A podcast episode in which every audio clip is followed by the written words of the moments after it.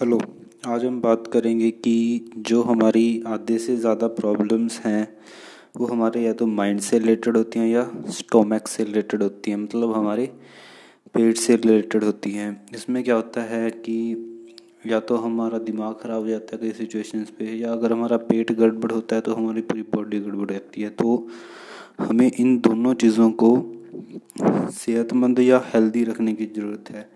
Mind को क्या चाहिए होती है? Positive thoughts. तो हमेशा पॉजिटिव रहो, चाहे कैसी भी सिचुएशन है उसको डील करो और आगे बढ़ो, तभी हम कुछ बन पाएंगे, कामयाब हो पाएंगे। और दूसरा, सिर्फ हेल्दी खाना खाओ, कोई दूसरा क्या खाता है ये मत देखो, हमें हमारी बॉडी को क्या चाहिए, कितना चाहिए, उतना खाना खाओ, तभी आप थोड़े फिट रहोगे और आपको कोई दिक्कत नहीं आएगी।